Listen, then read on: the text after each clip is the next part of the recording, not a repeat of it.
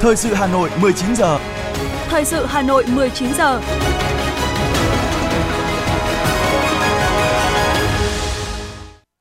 Mời quý vị và các bạn nghe chương trình thời sự buổi tối của Đài Phát thanh Truyền hình Hà Nội với những thông tin đáng chú ý sau.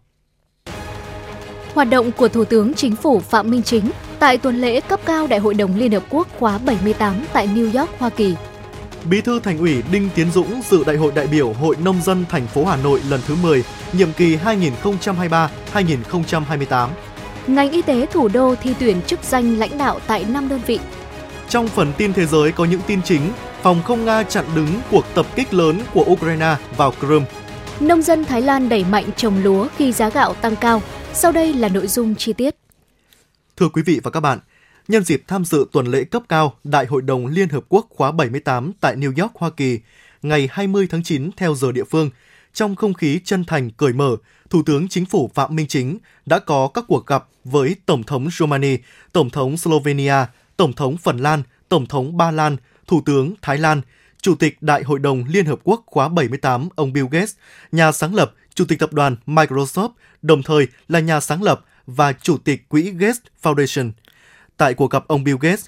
Thủ tướng Phạm Minh Chính đánh giá cao thiện trí và những hoạt động hợp tác hỗ trợ Việt Nam của cá nhân ông Bill Gates cũng như các quỹ. Mời ông Bill Gates thăm lại Việt Nam, Thủ tướng cũng đề nghị ông ủng hộ và hỗ trợ hoạt động của Trung tâm Đổi mới Sáng tạo Quốc gia. Dự kiến cơ sở mới của trung tâm này chuẩn bị được khai trương trong tháng tới, cũng như truyền cảm hứng, tạo động lực cho thế hệ trẻ Việt Nam về đổi mới sáng tạo. Thủ tướng cũng mong muốn ông Bill Gates với tầm nhìn và kiến thức, kinh nghiệm và năng lực của mình tham gia tư vấn chiến lược về khoa học, công nghệ và đổi mới sáng tạo, góp phần giúp Việt Nam phát triển mạnh mẽ và bền vững trong giai đoạn rất quan trọng hiện nay. Đồng thời, Thủ tướng đề nghị ông Bill Gates thông qua các quỹ tiếp tục hỗ trợ, ủng hộ các hoạt động khởi nghiệp đổi mới sáng tạo, khoa học, công nghệ, ứng phó biến đổi khí hậu, thúc đẩy chuyển đổi xanh, tăng trưởng xanh, phát triển năng lượng tái tạo, nâng cao năng lực y tế và giáo dục. Về phần mình, Bill Gates cho biết mong muốn tiếp tục thúc đẩy các hoạt động hợp tác và hỗ trợ Việt Nam, tập trung vào lĩnh vực vệ sinh, nước sạch, môi trường, lĩnh vực y tế, nhất là phòng chống lao phổi, lĩnh vực AI và các mô hình giáo dục tiên tiến. Ông cũng cho biết sẽ có thông điệp nhân dịp Việt Nam khai trương cơ sở mới của Trung tâm Đổi mới Sáng tạo Quốc gia. Ngày hôm nay tại Phủ Chủ tịch, thay mặt nhà nước và nhân dân Việt Nam, Phó Chủ tịch nước Võ Thị Ánh Xuân đã chủ trì lễ đón Hoàng Thái tử Akishino và Công thương Nhật Bản sang thăm chính thức Việt Nam. Sau lễ đón, Phó Chủ tịch nước đã có buổi hội kiến với Hoàng Thái tử và Công nương. Trong bầu không khí thắm tình hữu nghị, Phó Chủ tịch nước Võ Thị Ánh Xuân bày tỏ vui mừng được đón Hoàng Thái tử và Công nương Nhật Bản thăm chính thức Việt Nam và đúng dịp hai nước kỷ niệm 50 năm thiết lập quan hệ ngoại giao ngày 21 tháng 9 năm 1973, ngày 21 tháng 9 năm 2023 chân thành cảm ơn sự quan tâm và tình cảm của Hoàng gia Nhật Bản cũng như cá nhân Hoàng Thái tử và Công Nương dành cho đất nước và nhân dân Việt Nam thời gian qua. Khẳng định quan hệ hai nước chưa bao giờ tốt đẹp như hiện nay, Phó Chủ tịch nước bày tỏ tin tưởng chuyến thăm của Hoàng Thái tử và Công Nương sẽ là một dấu mốc quan trọng, góp phần tăng cường sự hiểu biết và tình cảm giữa nhân dân hai nước qua đó phát triển hơn nữa quan hệ đối tác chiến lược sâu rộng Việt Nam-Nhật Bản lên tầm cao mới trong thời gian tới. Hoàng Thái tử Akichino bày tỏ vui mừng được cùng công nương thăm lại Việt Nam sau hơn 20 năm. Cảm ơn sự đón tiếp trọng thị, nồng ấm của lãnh đạo và nhân dân Việt Nam. Nhấn mạnh rằng Việt Nam là đối tác gần gũi, tin cậy và cùng đồng hành của Nhật Bản. Sự giao lưu trong lịch sử, sự hiểu biết giữa hai dân tộc là nền tảng quan trọng để hai nước tiếp tục thúc đẩy hợp tác, đưa quan hệ Việt Nam-Nhật Bản lên tầm cao mới.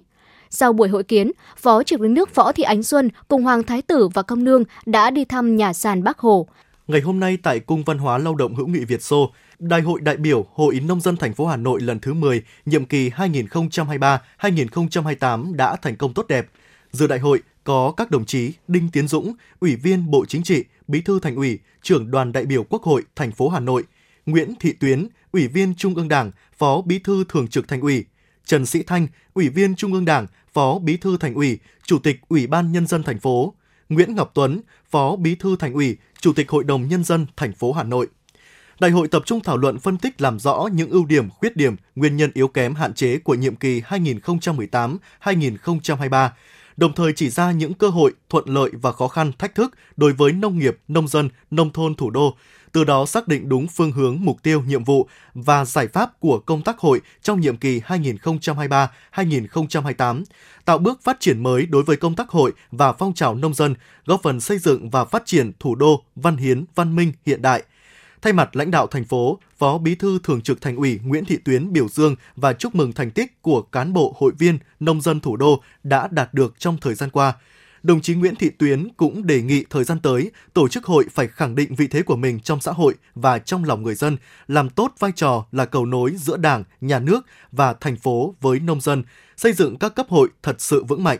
Nhân dịp này, đồng chí Bí thư Thành ủy Hà Nội Đinh Tiến Dũng trao tặng Hội nông dân thành phố Hà Nội huân chương lao động hạng nhất của Chủ tịch nước. Chiều nay, Thường trực Thành ủy, Hội đồng nhân dân, Ủy ban nhân dân thành phố Hà Nội chủ trì giao ban trực tuyến quý 3 năm 2023 với lãnh đạo các quận huyện thị xã về một số nội dung quan trọng liên quan đến kinh tế xã hội và đời sống dân sinh. Chủ trì hội nghị tại điểm cầu chính tại trụ sở Thành ủy Hà Nội có các đồng chí Ủy viên Trung ương Đảng, Phó Bí thư Thường trực Thành ủy Nguyễn Thị Tuyến, Phó Bí thư Thành ủy, Chủ tịch Hội đồng nhân dân thành phố Nguyễn Ngọc Tuấn, Phó Bí thư Thành ủy Nguyễn Văn Phong, Ủy viên Ban Thường vụ Thành ủy, Phó Chủ tịch Thường trực Ủy ban nhân dân thành phố Lê Hồng Sơn. Hội nghị họp bàn ba nội dung bao gồm quán triệt chỉ thị số 25 của Ban Thường vụ Thành ủy về tiếp tục tăng cường công tác lãnh đạo của Đảng đối với công tác phòng cháy, chữa cháy và cứu nạn cứu hộ trên địa bàn thành phố Hà Nội trong tình hình mới báo cáo tình hình và các yêu cầu, giải pháp tăng cường đôn đốc đẩy mạnh giải ngân vốn đầu tư công năm 2023, công tác tiếp công dân, đối thoại trực tiếp với dân và công tác giải quyết đơn thư khiếu nại tố cáo, phản ánh của người đứng đầu cấp ủy trong việc thực hiện quy định số 11 của Bộ Chính trị về trách nhiệm của người đứng đầu cấp ủy trong việc tiếp dân, đối thoại trực tiếp với dân và xử lý những phản ánh kiến nghị của dân. Chiều nay tại trụ sở Ngân hàng Nông nghiệp Việt Nam đã diễn ra hội nghị kết nối doanh nghiệp sản xuất kinh doanh với các ngân hàng thương mại, quỹ đầu tư phát triển thành phố Hà Nội năm 2023. Đồng chủ trì có Ủy viên Trung ương Đảng, Thống đốc Ngân hàng Nhà nước Nguyễn Thị Hồng và Phó Bí thư Thành ủy, Chủ tịch Ủy ban nhân dân thành phố Hà Nội Trần Sĩ Thanh. Là địa phương có đóng góp nhiều nhất vào nguồn thu ngân sách của cả nước, Hà Nội đã nỗ lực hỗ trợ doanh nghiệp và hộ kinh doanh phát triển hoạt động sản xuất kinh doanh bằng nhiều chương trình thiết thực, rõ nhất là chương trình kết nối ngân hàng với doanh nghiệp. Phát biểu tại hội nghị, Chủ tịch Ủy ban nhân dân thành phố Hà Nội Trần Sĩ Thanh khẳng định, thành phố không chỉ luôn là cầu nối để doanh nghiệp tiếp cận nguồn vốn của ngân hàng với lãi suất phù hợp, mà cũng đã thực hiện cải cách thủ tục hành chính nhằm tạo điều kiện thuận lợi cho doanh nghiệp và các cá nhân. Trong đó, đối với lĩnh vực lĩnh vực cho vay, đối với các ngân hàng cần có sự linh hoạt để đảm bảo cho các doanh nghiệp dễ tiếp cận.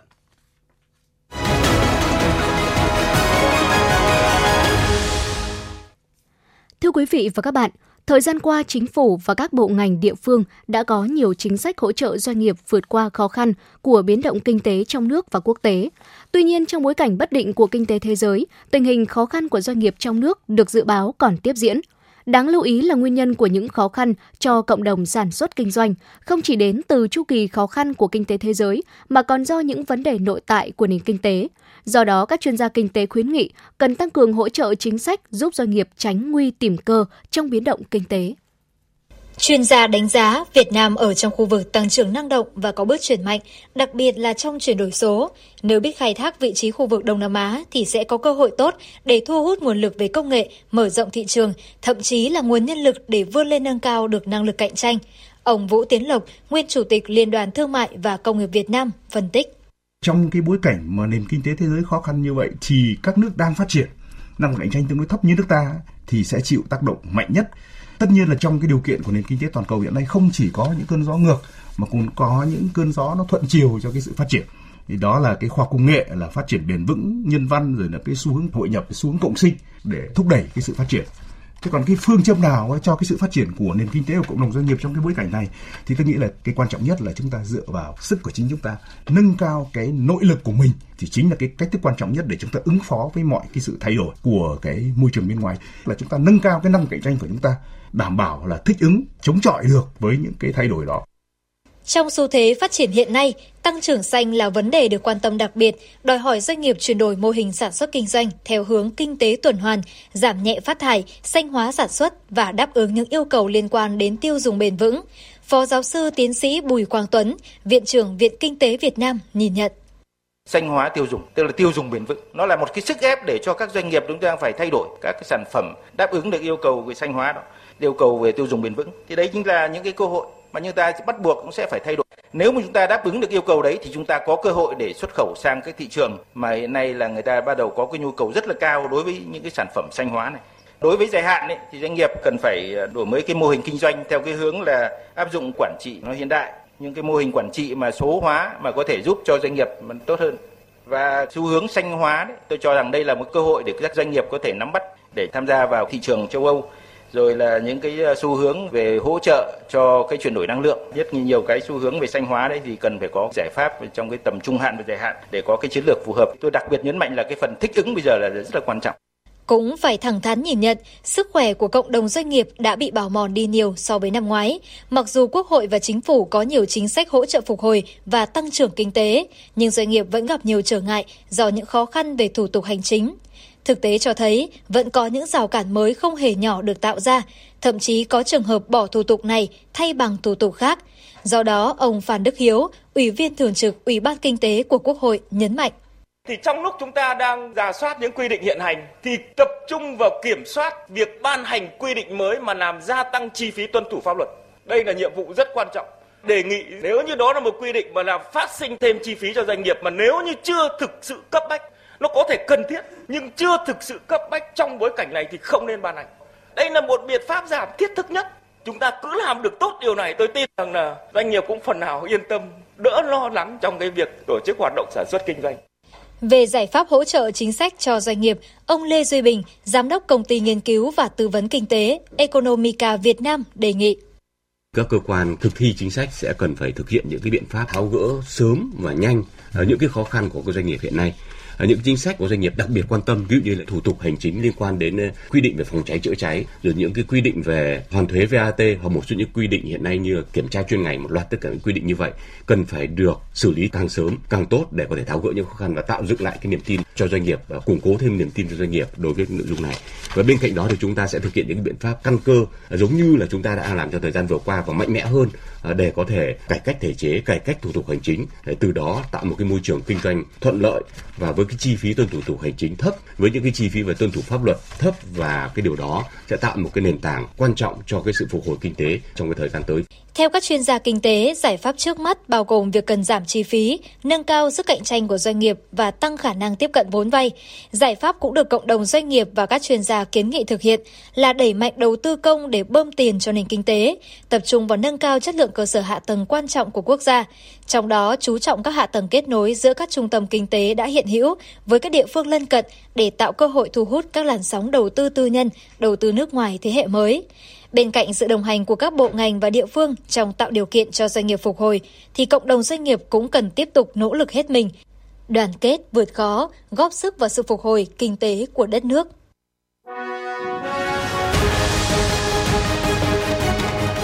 Thời sự Hà Nội, nhanh, chính xác, tương tác cao. Thời sự Hà Nội, nhanh, chính xác, tương tác cao.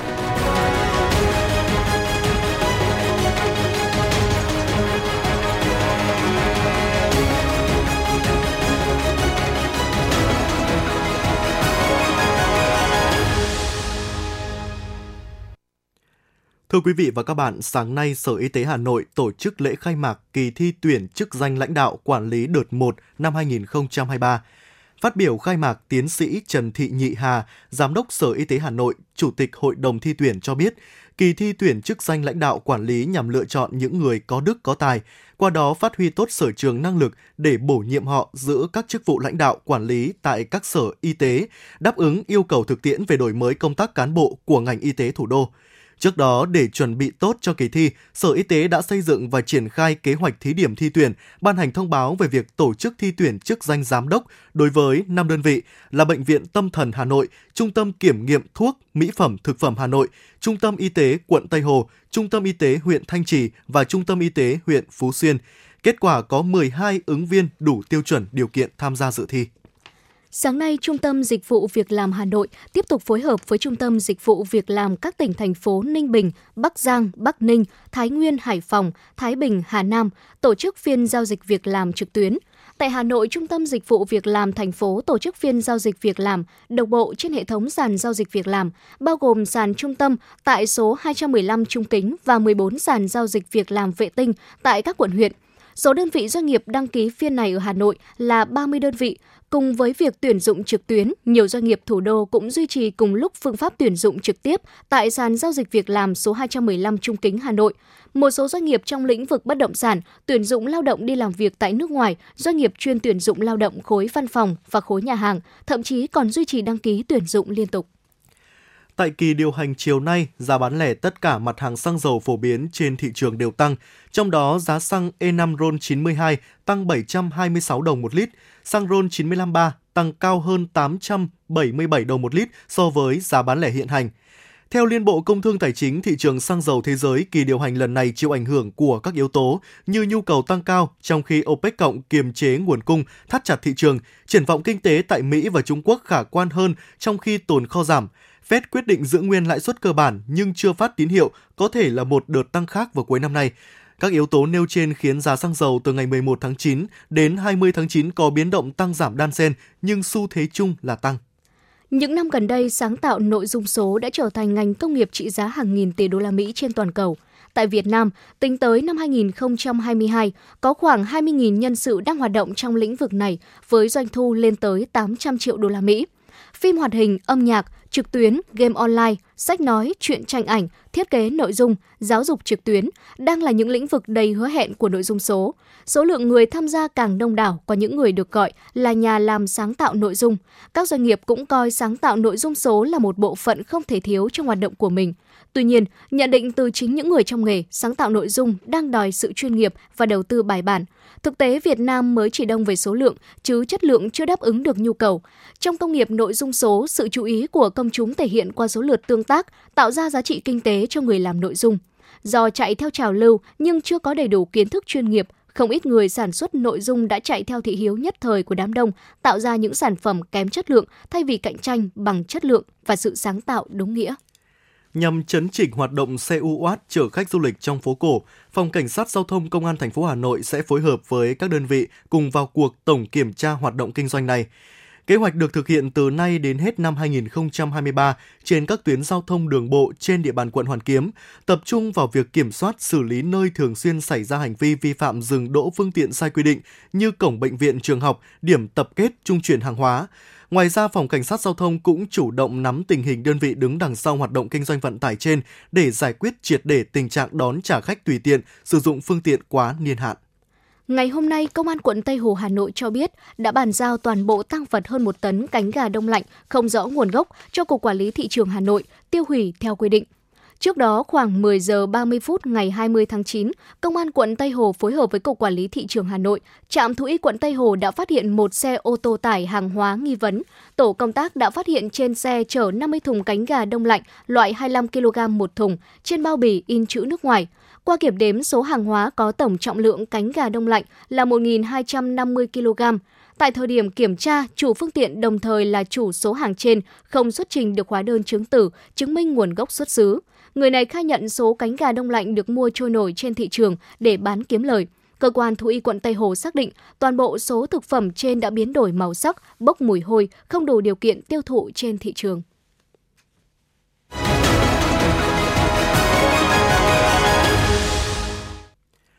Thưa quý vị và các bạn, theo kết luận được Công an thành phố Hà Nội công bố, nguyên nhân gây nên vụ cháy chung cư mini ở Khương Hạ, quận Thanh Xuân vừa qua là do chập mạch đường dây dẫn điện từ một chiếc xe máy tay ga, không phải do cháy pin xe điện như nhiều đồn đoán trước đó. Tuy nhiên, quản lý an toàn phòng cháy chữa cháy với xe điện vẫn là vấn đề cần quan tâm. Theo số liệu của Sở Giao thông Vận tải Hà Nội, trên địa bàn thành phố hiện có khoảng 200.000 xe máy, xe đạp điện cùng hàng nghìn ô tô điện đang hoạt động và xu hướng sử dụng phương tiện này đang gia tăng trong cộng đồng. Sau những đồn đoán trên mạng xã hội nguyên nhân vụ cháy chung cư mini ở Khương Hạ, Thanh Xuân bị gây nên bởi pin xe điện bị cháy, sạc qua đêm, nhiều khu chung cư ở Hà Nội đã thực hiện nhiều giải pháp nhằm phòng chống cháy nổ từ xe điện, như quy hoạch hai khu vực để xe điện và xe sang riêng biệt tại tầng hầm để xe. Trong đó, khu để xe điện được bố trí gần nơi có nhân viên bảo vệ trực để dễ quan sát, xử lý kịp thời trong trường hợp xảy ra sự cố, Ban quản lý tòa nhà yêu cầu cư dân không được sạc pin ắc quy cho xe đạp điện, xe máy điện qua đêm tại hầm gửi xe. Nhân viên bảo vệ sẽ kiểm tra và ngắt các thiết bị sạc ra khỏi nguồn điện tòa nhà từ 23 giờ hàng ngày. Một số nơi thì có phản ứng gay gắt hơn. Chủ một số chung cư mini, khu trọ từ chối trông giữ xe điện trong tòa nhà và yêu cầu người thuê từ sau ngày 30 tháng 9 chuyển sang sử dụng xe máy hoặc xe đạp. Điều này gây không ít khó khăn, xáo trộn cho cuộc sống, công việc của một bộ phận người dân. Phó giáo sư tiến sĩ Vũ Ngọc Khiêm, Chủ tịch Hội đồng trường, Trường Đại học Công nghệ Giao thông Vận tải cho rằng đúng là cần cảnh giác với nguy cơ cháy nổ, nhưng đó không phải là mối nguy hiểm cận kề các chủ xe điện, bởi tỷ lệ cháy xe xăng cao hơn xe điện. Xe điện chỉ là một trong những nguyên nhân phát sinh đám cháy. Thậm chí, nguyên nhân cháy đối với xe lắp động cơ đốt trong còn cao hơn rất nhiều. Thống kê ở một số quốc gia cho thấy tỷ lệ xe bị cháy của xe điện chỉ bằng 1 phần 61 so với cái xe xăng dầu bị cháy mà thôi. Thứ hai nữa là công tác quản lý. Nếu ta quản lý tốt công tác phòng chống cháy nổ thì sẽ không thể phát sinh đám cháy. Và nếu chẳng may có phát sinh đám cháy thì chúng ta phải có cái giải pháp tốt, chuẩn bị tốt cho cái công tác phòng chống cháy nổ tại chỗ.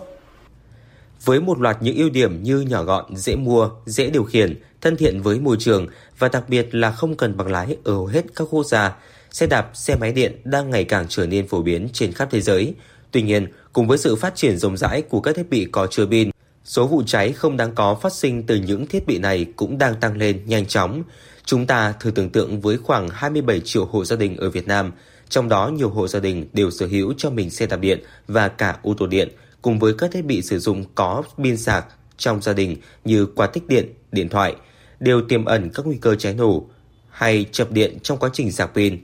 Theo các lực lượng chức năng, ý thức của người sử dụng là điều quan trọng để bảo đảm an toàn phòng cháy chữa cháy. Người dân cần thường xuyên kiểm tra quá trình sạc để phát hiện xử lý ngay khi có sự cố, đồng thời ngừng sạc điện trước khi ra khỏi nhà hoặc đi ngủ, tuyệt đối không sạc qua đêm. Thiếu tá Phùng Văn Thắng, Phó đội trưởng đội cảnh sát phòng cháy chữa cháy và cứu nạn cứu hộ, Công an quận Hai Bà Trưng cho biết. Khi chúng ta mua xe, chúng ta sẽ phải uh, uh, sử dụng cái pin chính hãng, thường xuyên kiểm tra bảo dưỡng. Ta sạc điện thì phải tuyệt đối tuân thủ theo cái quy trình an toàn mà Ờ, hãng sản xuất xe người ta đã khuyến cáo. Nếu chúng ta sử dụng nước thì nó cũng có thể trong quá trình chữa cháy nó sẽ phát sinh ờ, ra những cái phản ứng hóa học khác ờ, gây có thể làm đám cháy thậm chí bùng to hơn. Theo các chuyên gia, pin xe điện không dễ cháy nổ mà phần lớn sự cố đến từ dòng điện khi sạc xe bị quá tải, gây chập cháy. Như vậy, để khuyến khích người dân sử dụng xe điện, hạn chế hiểm họa xảy ra trong quá trình sử dụng phương tiện này thì cần phải có những giải pháp quản lý, kiểm soát chặt chẽ. Đó là cần phải chuẩn bị nguồn cung năng lượng ổn định, hạn chế tình trạng quá tải khi nhiều xe điện cùng sạc một lúc, gây quá tải hệ thống điện dẫn đến cháy nổ. Thứ hai là các biện pháp an toàn phòng chống cháy nổ. Đối với những nhà trọ cho thuê, chung cư cần bố trí khu vực sạc điện riêng cho các loại xe điện. Vị trí này có đủ phương tiện phòng cháy chữa cháy, khoảng cách giữa các phương tiện đủ rộng và luôn có người ứng trực. Ngoài ra, cần kiểm soát chặt chẽ chất lượng kỹ thuật các xe điện. Cơ quan chức năng không cấp đăng ký cho lưu thông những loại xe điện không rõ nguồn gốc, chưa được thẩm định an toàn kỹ thuật. Mặt khác, cần phổ biến tập huấn cho chủ phương tiện, nhân viên bảo vệ tòa nhà nắm vững thông tin cơ bản về nguyên tắc an toàn đối với xe điện và kỹ năng ứng phó khi xảy ra chập điện, cháy nổ. Triển khai đồng bộ các giải pháp này mới có thể tạo được niềm tin nơi người tiêu dùng trong xu hướng chuyển đổi năng lượng giao thông tất yếu.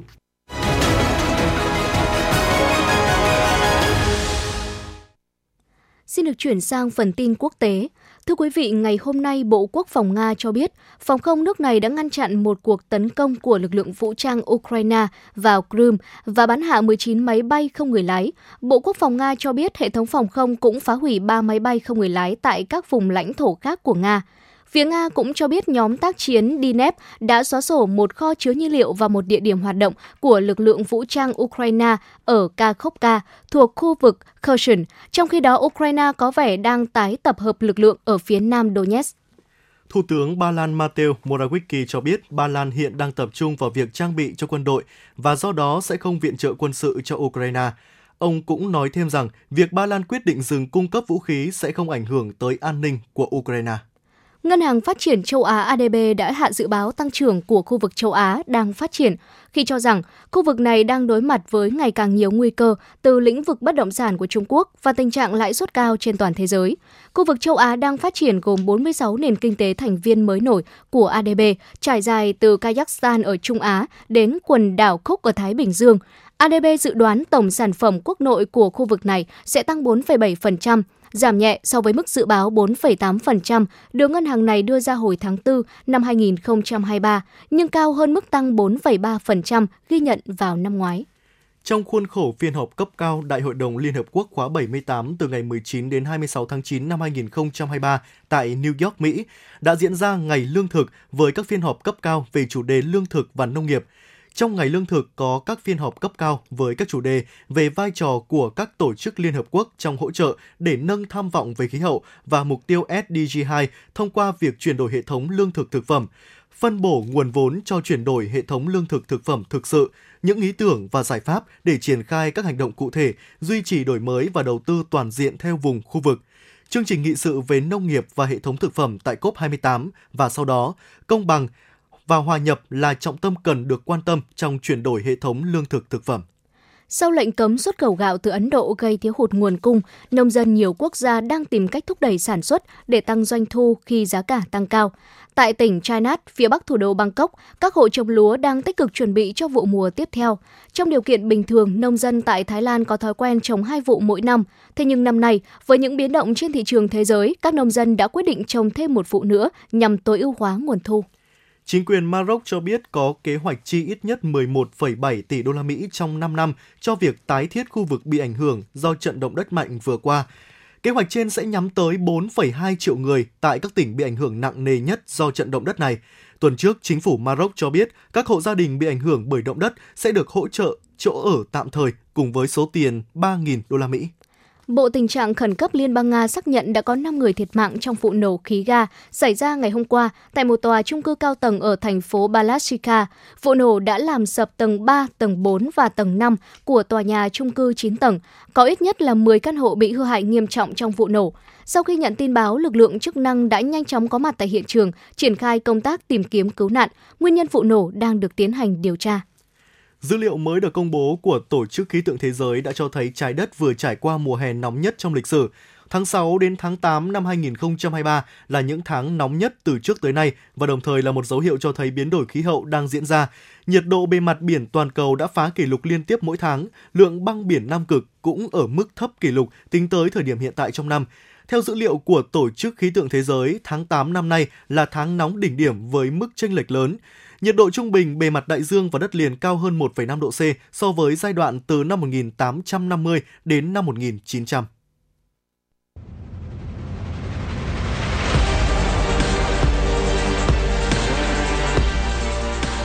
Bản tin thể thao Bản tin thể thao